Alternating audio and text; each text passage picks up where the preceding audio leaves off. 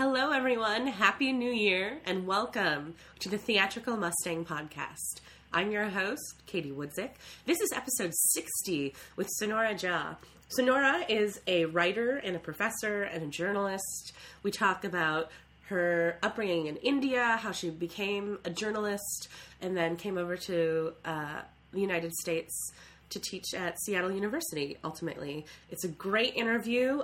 You're going to enjoy it. It's there's a lot of goodness, like a thick milkshake or a smoothie in this interview. Uh, I also want to mention that Sonora is teaching a class at Hugo House that starts on January 13th. It runs for eight weeks. It's called Writing Fiction That Dares. And I'm going to read you the little blurb that's on Hugo House's website. If you want more information and to register for this class, you can visit hugohouse.org. So here we go Writing Fiction That Dares. Are your characters taking risks? Does your plot hold your reader's heart? Does your dialogue sing? Do your scenes waltz across the page? Over these eight weeks, we will get into the nuts and bolts of what makes your fiction take flight and soar. Through readings, writing exercises, and word shop work shopping, not word shopping, work shopping, you will write at least one new chapter or revise an existing one and construct a map for your novel or short story that will keep you powering through your work of fiction that dares.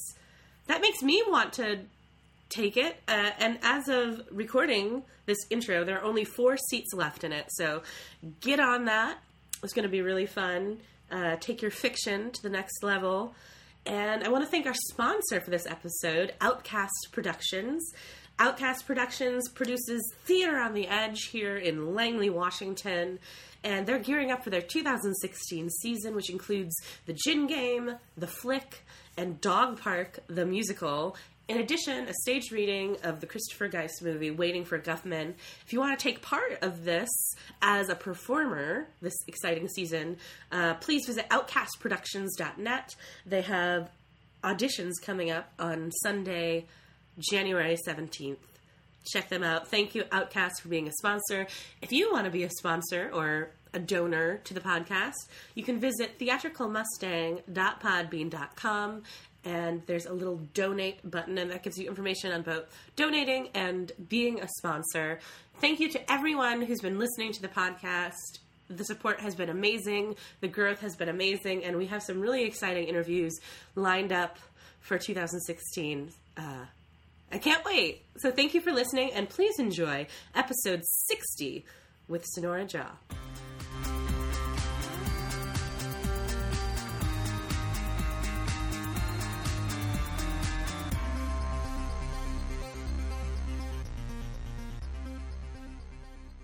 I am thrilled to welcome Professor Sonora Jha to the podcast. Welcome.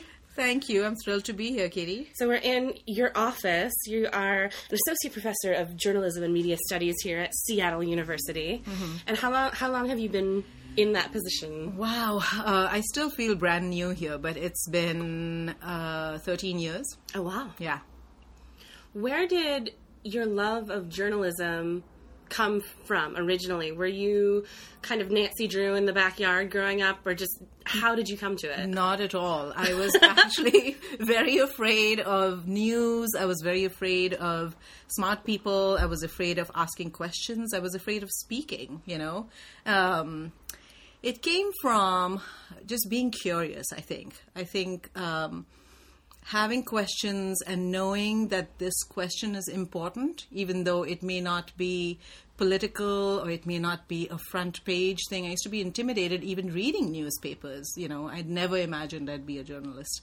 Um, my father used to force me to read the newspaper saying this is important for language development and for your current affairs and you know things like that and i would be no this is you know I'm, I'm such a dumb person and you know i grew up in that that world um, but it was when I finished. I so my, I did my undergrad in commerce in marketing.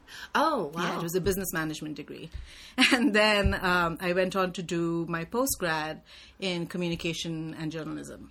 And at the end of that course, my professors actually said, you should go into journalism. And I said, no, no, no, I think advertising maybe, something that's behind the scenes. And they said, no, journalism is what you should do. And they forced me into an internship.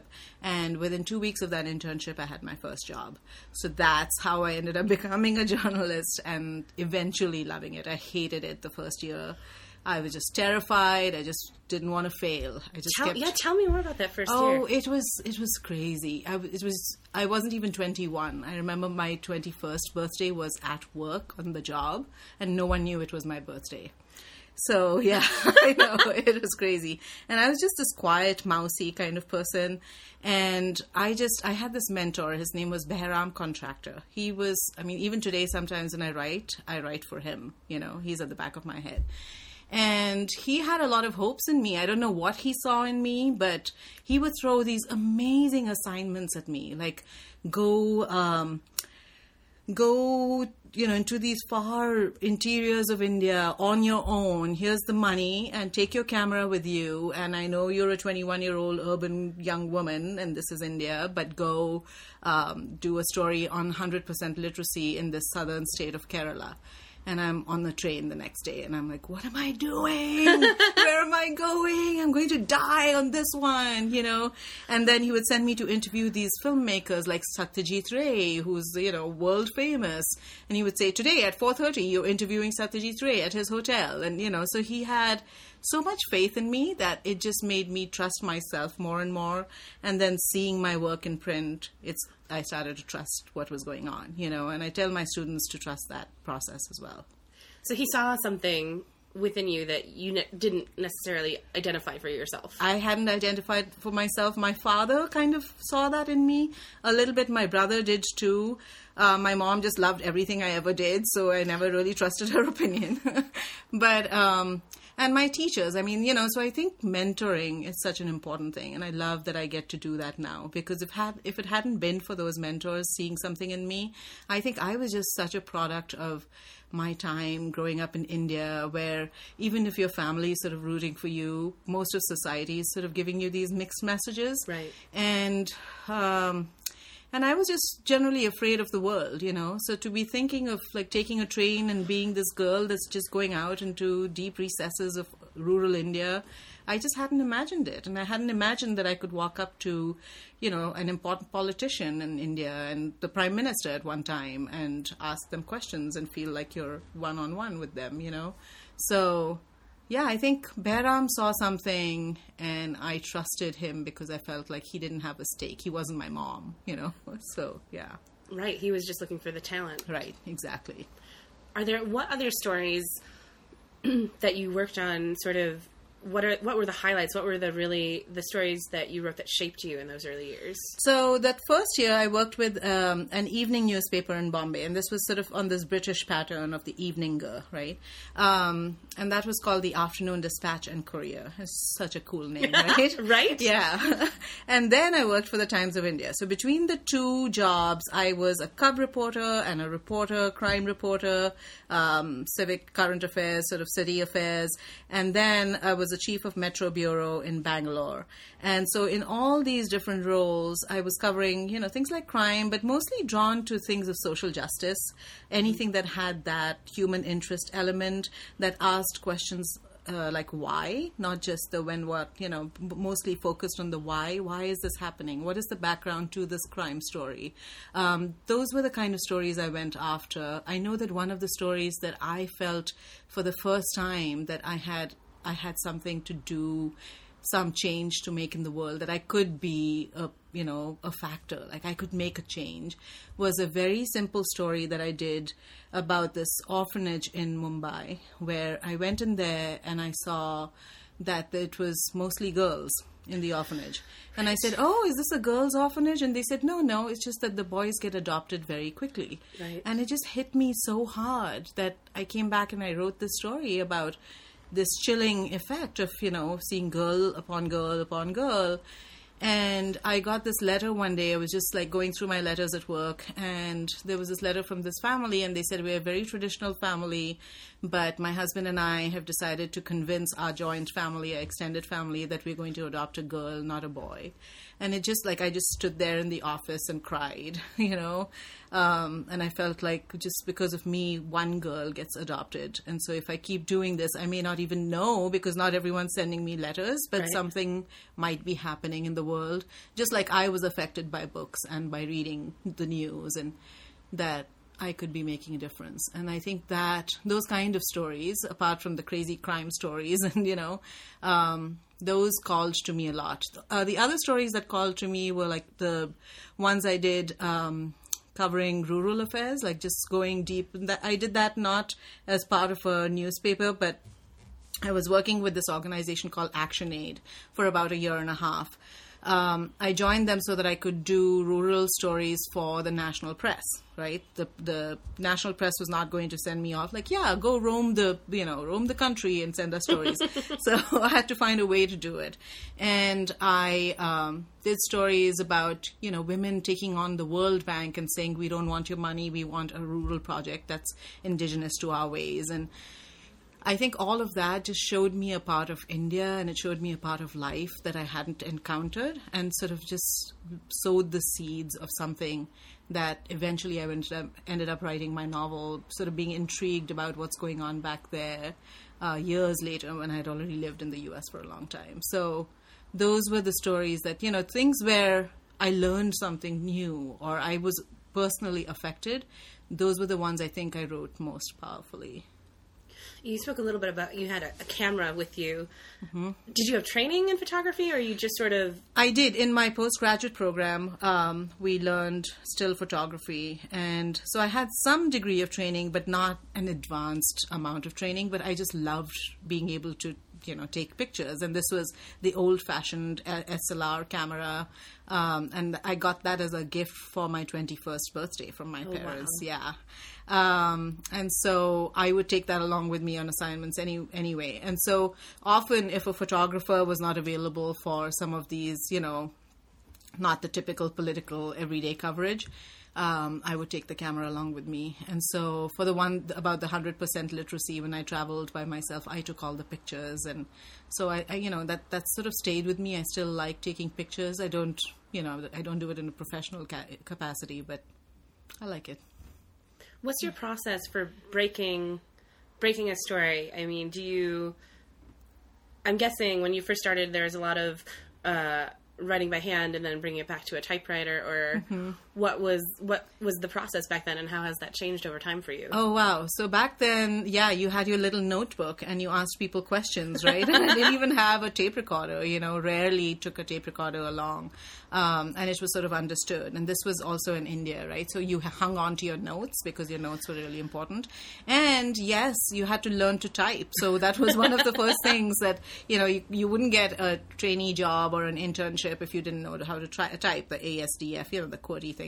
And so um, I think that training of typing out your story to a deadline and also having to think it, it out in advance so that you're not going back and pressing X, X, X, X, right?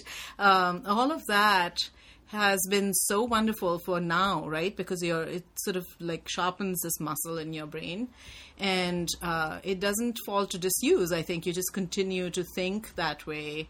Um, and so I write pretty fast now too. Sometimes I feel like my, you know, my fingers are not keeping up with what my brain is saying, and um, and I don't have to do too many drafts of something, and you know that I I sort of think well as I go along. So yeah, that that's how it was back then. And how has it changed? Copy and paste is how it's changed, right? So when I tell my students that think a story through, think of transition sentences, right? Don't copy and paste, move things around so much that you forget that you're telling a story. You know, you, a story should happen in your head before it happens on paper. And I think that's what shifted quite dramatically that now you can just go in there and start typing anything at all. Whereas earlier i had to think of the first paragraph right? I mean i could start making some notes but i had to have the first paragraph before i went ahead and told the whole story. And i think that that training is so important. So I, I do. I mean, and it's you know, it's a, you can't romanticize anything for students now. I mean, you have the tools and technology now to do such so much cooler stuff. So do that, but don't forget you're a storyteller and if you can keep if you can combine the skills of storytelling with the tools of storytelling i think that's magical you know Absolutely. yeah Do you think uh, modern journalism has lost a little bit of that intention, a little bit of that soul, because folks want to get, you know, they want to get the click throughs up on the website so they get paid? I mean, do we lose something by just going right to the computer and not being as intentional? I think we've lost some things, but I think also what's happening now, right? At for for a while, I was quite worried, but I think now I'm excited because I uh, I see and we all see that uh, storytelling has become so much more important. Language has become so much more important because, you know, look at the number of things. If we're scrolling Facebook, we're looking at a whole lot of, you know, so Katie's posted something, Sonora's posted something, you know, all these people are posting things, and you feel like, oh God, I don't have the time to read this, but this looks so interesting. I'm going to save it up for later, right? But what are we going to actually go back and invest our time in?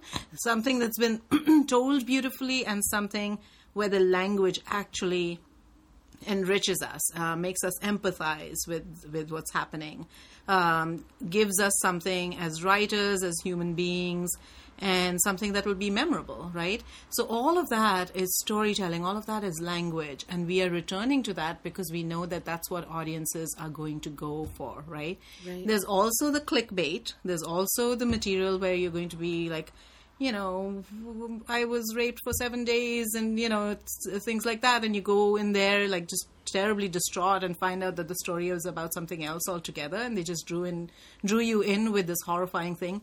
I mean, all of that stuff is, is, um, is problematic, but I think readers, viewers, audiences are smarter than we think, and people are beginning to realize that they're not going to be fooled too many times over, and that in the end, we do come back to powerful storytelling, truth telling, uh, something that is universal, that has a universal appeal, and tells us more about the human condition. And I think, again, with students, that's what I'm talking about with them. You know, what, how are you going to stay ahead of the game?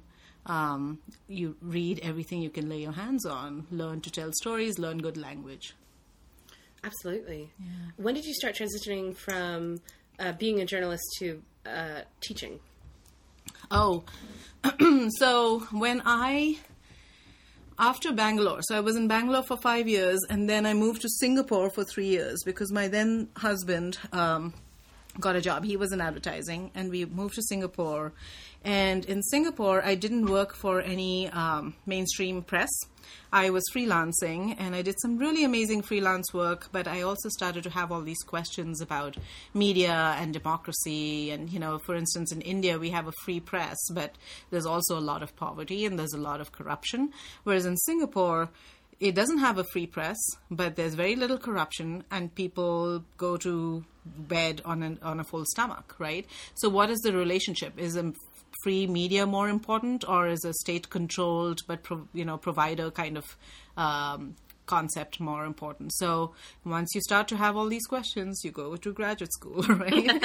so, I came to the U.S. and this I had already been a journalist for ten years, and I came to the U.S. to do my PhD in political communication. I went to LSU, Louisiana State University, where they set up the first program in political communication, and they were inviting mid-career journalists to come and, uh, you know, they gave us good fellowships, and we went in there to to do our PhDs, and somewhere along that way, I uh, along that that road, I started to want to teach. I thought earlier that I would just go get a PhD and go back to journalism, mainstream journalism. But I actually started loving the idea of a campus life, of the life of questions, a life of um, inquiry, and you know, uh, and writing. Um, and so, yeah, I think that's when I made that transition. I didn't think that it was the end of something.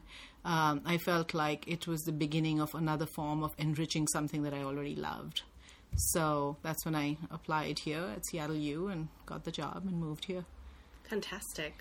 Well, we're glad you did. glad to glad to have you Thank you. in in in the vicinity. Um, what one of the things that really fascinates me about you is that you had this rich life in journalism, and now you're continuing to sort of look at stories, approach stories from different genres. So, can you tell me a little bit about uh, how your novel Foreign came to start as a process, and and what that was like for you? Yeah. Um, yeah, it took me by surprise in a way. Um, what happened was I was beginning to think, you know, my so my uh, in my PhD and my research, it was all about American journalism. So I was looking at how American journalists cover social movements and social protests. Okay, so how did they cover the WTO protests in Seattle? Compared that with how they covered the Vietnam protests, right? And then looked at presidential politics, use of blogs. So I was like completely in this world. But somewhere in the back of my mind, there was this other story that kept calling out to me, which was about it was a story of globalization and about seeds and how farmers in India were beginning to commit suicide by the thousands, right? And I started to think about that and read about that and begin to wonder why journalists um, not just in India but across the world, were not covering this that story in this huge way. Like, what is wrong? You know, what are the pieces of that story that don't make it uh, to a front page story, right? Because I had done that kind of journalism, so I felt it can be done, right? Um, I didn't see that happening, so.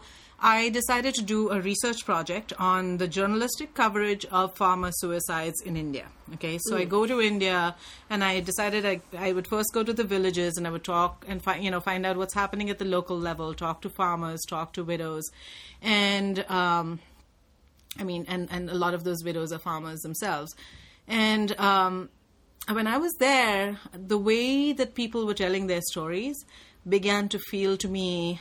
Um, it had this sort of very folksy lyrical quality to it. It also fe- made me start to feel responsible in the sense of like they were saying they were spending their time with me they were telling me these stories and they had this ex- expectation of me coming from somewhere in the world where decisions were made and things mattered right? Things could be done.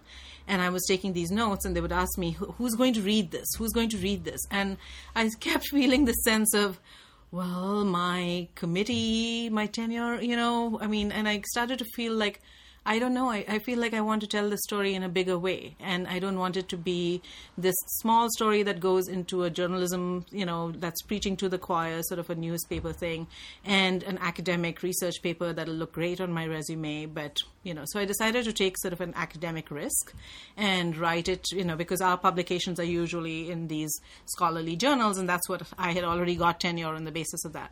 And so I decided I would write it as fiction. And so my point, my uh, desire was to write a novel, write literary fiction of the kind that people in India would read and pass on to each other. Right? Um, there's a huge market for literary fiction in India. There's a huge market for good writing, for fiction, for nonfiction. There's a lot, you know, there are a lot of literary festivals in India. People actually like books, you know, Right. and go and read those books. Um, and I wanted the, the average person at the airport to pick up this book and say, "Oh, farmer suicides! It's happening right here," and that which was true, right? I mean, it sounds horrible, but just an hour out of Mumbai, all these suicides are taking place, and yet I- in Mumbai I would meet people who wouldn't believe that this was happening. So that's how I decided to write it as fiction. So I came back to Seattle and I went like two blocks down from this office to the Richard Hugo house and I took class after class and had to learn to write fiction because I was such a journalist and such an academic. that was a whole new thing. So you had all these notes, you had this paper that you had Uh-huh. submitted, and then you're taking classes at Hugo House. Mm-hmm. How do you make those two things go together into a manuscript? I just started writing. So you just start to write, right? And um, and then whatever homework assignments. I was hungry, right? I'm learning this new thing. I mean, that's another thing. I love learning new stuff, and sometimes I hate teaching because it feels like I don't know this stuff, you guys. I don't know this. Let's figure it out together. And I want to go back and learn something more and bring it back. And, you know, so I loved being in the classroom. And so I was hungry for homework. I was hungry for assignments. I was hungry for, you know, here's, I just read this book. I love the way this author is doing this, right? So there were books like Disgrace by J.M. Coetzee. I guess that's how you pronounce his last name. Um, that I found beautiful. I loved J- Zadie Smith. And, you know, the way they were describing their characters, the way they tell stories, um, the twistedness of their characters, the flaws. Um, I started to like all of that and I wanted to emulate that. So I would recreate my own characters, recreate their lives. And because it was not autobiographical, I mean, this is about something that's actually happening. And, you know, there's some elements of uh, some characters that resemble me and my son, uh, but those are not the main characters, those are not the ones that the central story is about and uh, nothing that happened to the characters actually happened to me and you know so i had you know i just had to figure out plot and all of that and it was exciting to learn all those new things. So how did i i mean your question was how did i translate that on the page? I think just by trial and error you know. Uh, it took me longer than i thought it would but um, i think that whole process was so important to keep trying and failing and trying and failing. Absolutely. So, how can you give an estimate of from the idea of this needs to be a novel, this needs to reach a larger audience in that way, to having a finished manuscript?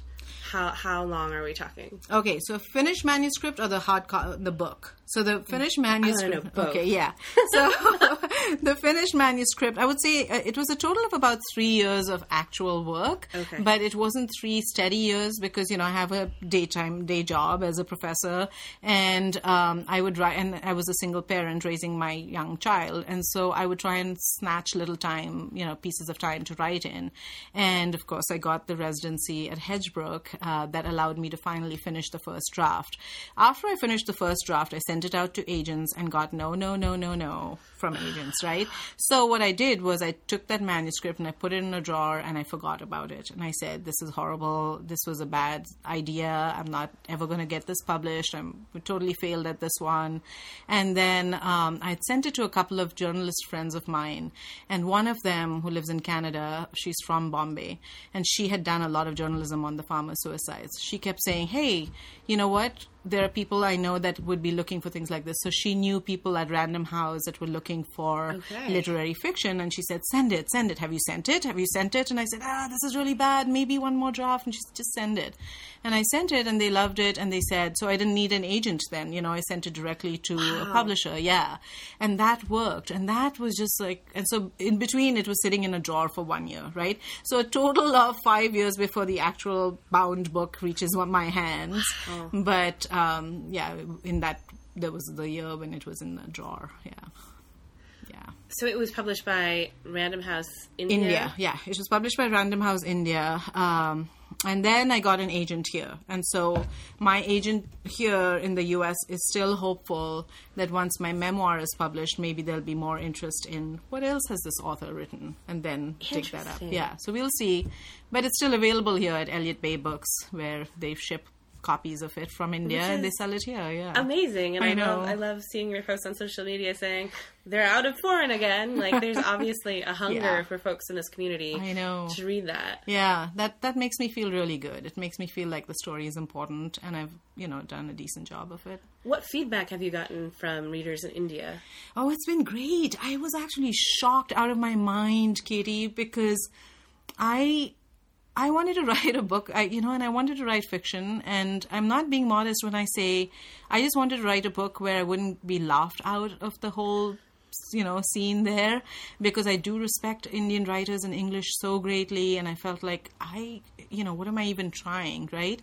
And then it gets shortlisted for literary prizes there, the most prestigious ones. And I was like, what is happening? I couldn't believe it. And that to me was just wonderful. I hadn't imagined that would happen, and it was just wonderful because it also uh, you know, it popularized the book, uh, one, and it um, took me back there for literary festivals. I got invited and flown down and all kinds of things, and um, you know had a great book launch, multi-city book launch that Random House organized, and all of that. And I had amazing people, you know, lots of people show up at these things and ask questions and buy the book and tweet at me and you know turn it into a play and all kinds of stuff like that. And that was just amazing. So, you know, I'd been feeling so far away from it. Just, I was writing the book in Seattle coffee shops, right? So I, I just, you know, already writing is a lonely process, but then not to have, be in the same city where your book is or to see a random person on the local trains reading a book. Like a friend sent me a picture on a commuter train in Bombay saying, Hey, look, someone's reading your book. And I Oh, said, Oh, no. I wish I was there, you know, to see that. But, um, I think all of that, um, it felt great because even now I get messages from people saying this is, you know, the characters are still in my head and that kind of stuff. And that's that, I mean, I needed that as a writer, you know, I needed to feel like I want to continue to do that kind of writing. Otherwise, it's easy to fall back on what you know, which is journalism and academic work, and not necessarily feel like that's another area, the creative writing. Uh, and now I'm hooked. I'll keep doing it. I think I believe you've told me the story before, but I mm. think it would be great for the podcast. You talked about a play Mm-hmm. being written that was by students, right? Could you tell? Would you mind telling that? Yeah, story? sure. Yeah, it was at uh, the Hindu Lit Festival. So the Hindu is one of the largest newspapers in India, and it's, it's one of the largest English language newspapers as well. And they had this literary festival, and my book was shortlisted for the Hindu Prize for Literary Fiction. And so what they did was the they took the five books that were nominated and they gave it to five top colleges in Chennai, where the festival was, and those students and their drama programs uh, produced the play.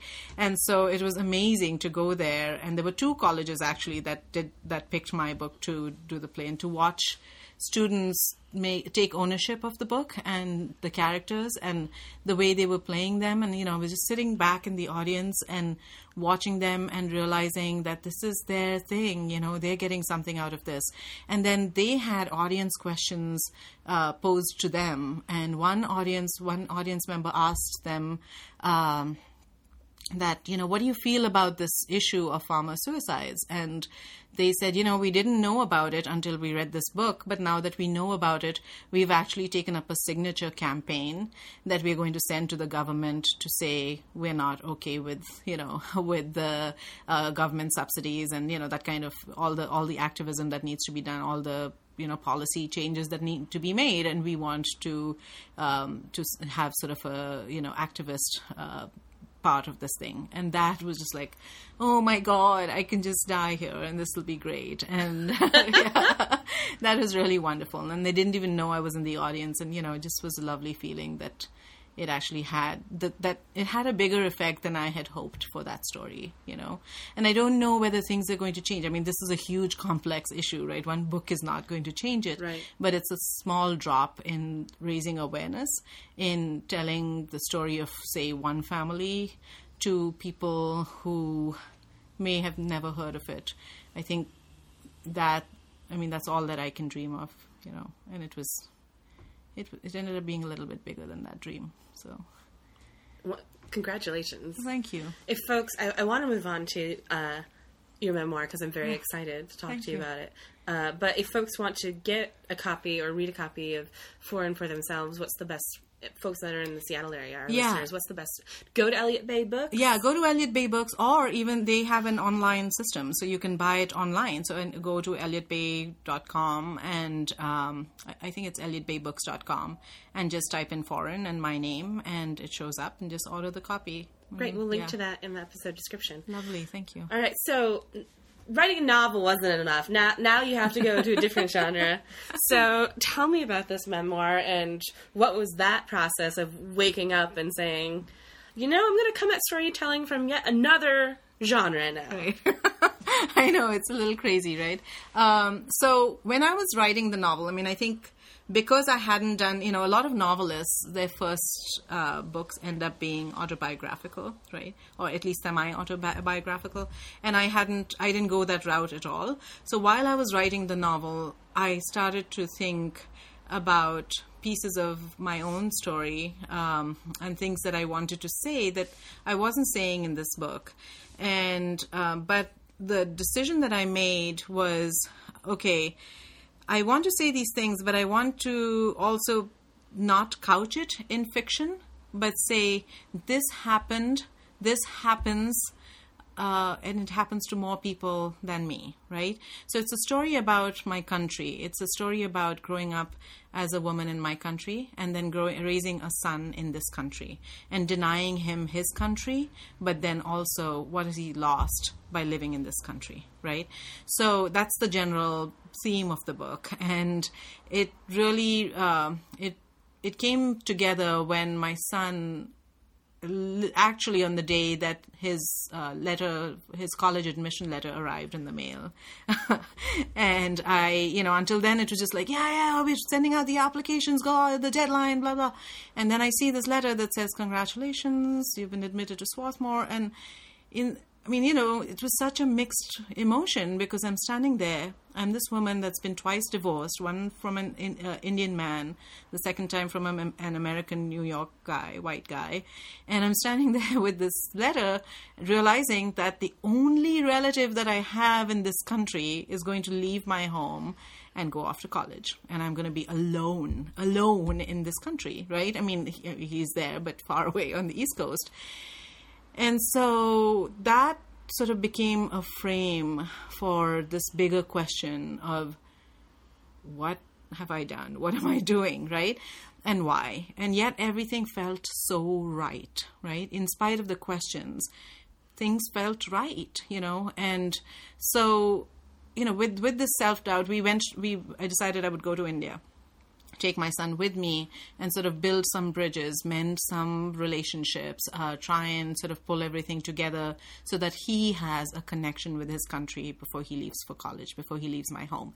So that's what the memoir is about. And it's about raising a young feminist man, uh, taking away the patriarchal privileges that he would have had in India. It's also an indictment of my country and saying, let's face some facts. There are some things that have been going horribly wrong, and we still are not raising daughters to be as self actualized as they can be. We're still putting fears in them, and it's an uphill battle to fight those fears. And there's such a culture of shame. There's such a culture mm. of, you know, I mean, of saving face that we are not even allowed to talk about our fears, right? So there's all of that, and there's a little bit of fun and travel and all of that thrown in. But these were some of the big questions that were coming up for me as I was writing my fiction, my you know novel as well. So that's what you'll find in my memoir. Do you have a title for it yet? Not yet. I'm still um, I'm still working on a title. Um, I, I, had one title, but my agent said, "Nah, let's try again." so I was like, "Oh, please!" But yeah, so right now we're still working on a title. The title, yeah, the title phase. Did the title for foreign come easily? Yeah, it came very easily. It's funny because a lot of people feel like, "What?" The title doesn't have much to do with the book, but it does because it's uh, for me. It was about, even though it seems strange, right? Okay, so there's this Indian woman that's written this book called Foreign. Is it about being foreign? She lives in America, so does she? cons- You know, all of that. But it's really about foreign seeds to me, it's about what is foreign in the earth, right? Uh, these are GMO seeds um, from Monsanto, and they're foreign, right? And so uh, it's about you know things, germs. It's about what what belongs in the soil, what doesn't belong, people who belong, who doesn't belong, what stories belong to whom. Uh, so a lot of you know who is foreign. So there's a boy who's a 14 year old um, he seems to be much more connected to a country that he's never been to, whereas his mother, who's who had lived there all her life, feels more foreign there than ever. So it's all about you know identity and all of that as well. So that came very quickly, and I, you know, it was the book, it was the the title right from the start, and everyone loved it and said yes, we're going with it. But I think the memoir is going to be more complex. Understandably, yeah. So you're you're inspiring the next generation of storytellers. Wow, am I? Yes, yes, you are. I wanna I wanna hear about what it's like to be in a classroom in 2015, leading discussions with uh, media studies and journalism students. Oh, it's amazing, Katie. I love what I do, and I think in a huge way, my students kind of keep me on my toes, and yeah, yeah, and they keep me thinking about stories, right? They keep me thinking about what is still interesting, and you know, I just got my teaching evaluations today, and I was trying to read them at the traffic uh, stoplight, and you know, with them, the kind of uh, things that come up for them, it's just, um, I think it's the at this particular time, I think since last year, there's been a shift. There's students are more into activism. Uh, feminism is on the rise again, and all of that is raising is giving students um, different lenses and different language, right, to express themselves. And social media, I think, for all the, you know, crying and beating our chests that we do, that students or young people are just obsessed with social media, I think it's been really powerful for them.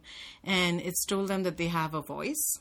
Um, and that they have something to say, and they're being careful with it. I don't think that they're misusing it entirely and they're still curious you know. They are reading even if they're just reading each other's stories they are very curious and i think they're very well informed they are more well informed or better informed than my students were say about 6 years ago right? And so what has changed? I think that the ones that want to be informed are getting more and more information and the ones that would not have been informed in the past are just you know dropping out maybe much more.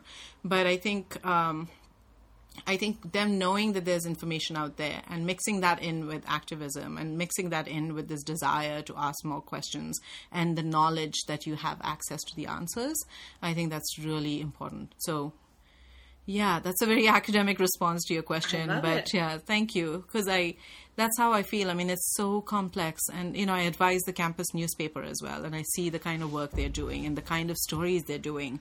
It's only getting better every year. They seem what, to be what very story, edgy. What stories are they pitching? What are they interested in writing Oh, about? they're writing about race like never before. Wow. Yeah. And I mean, I, you know, they've made a few mistakes in the past few years. And that's been a great learning for them, you know, because these are students. They're not, you know, race scholars, right? Right. Um, but they are learning things and they want to learn after their mistakes. They want to get back on the horse and, you know, do it again. And they're writing about uh, privilege. Uh, that you know, white male students are writing about white privilege. They are approaching things with questions with wide-eyed wonder sometimes even fear you know and i think that's a good thing. I don't think i would have done good journalism if i hadn't been afraid of you know screwing up somehow and that kind of healthy fear right? Um, they're writing about uh, you know fossil fuels and I mean, every kind of activism. They're interested in politics. They're interested in who's going to be the next president, right? Um, they're interested in student loans. I mean, everything from what directly affects them to what affects the rest of the world, right? They're more and more interested in what's happening in other countries. And I think that is another refreshing aspect of what's going on these days. So to watch that take shape, to sort of nudge and guide them along with that, I mean, you know, as my role as advisor and as teacher in my classes, is sort of uh, lead them and say, hey, we, you know, we can take these paths, but also be open to surprise at where they want to go, right? And to say, okay, I don't have the information for you yet. By next class, I'm going to have this, and let's include this segment, you know. So that kind of being open to new stuff, I think, has been really useful for me. What excites you about? I, I love I love hearing the passion in your voice. You're obviously very enthusiastic and care a lot about these students. Uh, what excites you about the future of journalism and where where it's going? I mean, you touched a little bit on social media and how these students even have a fire under their butt to mm-hmm. to make stuff happen. Mm-hmm. Do you think that we'll see more activist writing, or what? What do you think? What's coming up next for journalism? What are going to be the challenges and, and yeah, I think one one very important thing that's happened, which most journalists will, you know, be upset if I say this, if they're traditionalists, right? And some of my my colleagues here would probably be as well. Is that we've lost, um, not lost, but we've dismantled some of the gatekeepers, right? The traditional gatekeepers. So the New York Times is not necessarily where I'm going to go for breaking news. Um, nor am I going to go to CNN. I'll probably go to Twitter and look for something, right? And then I have, as a member of the audience or as a reader, my own way of fi- figuring out the credibility of my sources, and we've kind of you know come to that point where we know that we have to question the credibility of some of the stuff we read online. So we are not just totally gullible. So we have that gate- gatekeeping function has been dismantled, and I think it's a good thing. Uh, that is exciting. The other thing that's exciting is the collapse of boundaries between different forms of writing, right?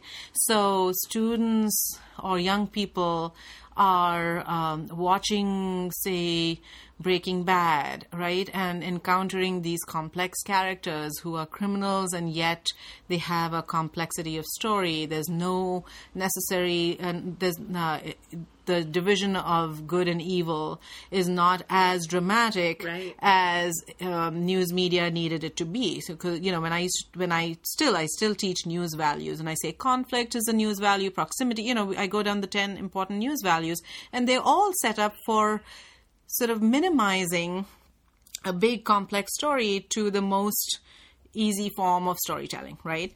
And I think now with so much with access to context that can provide more background, so you can go get more material online. You know, click here for a background story on this, and I think all of that is converging in this kind of um, understanding that uh, that is more nuanced.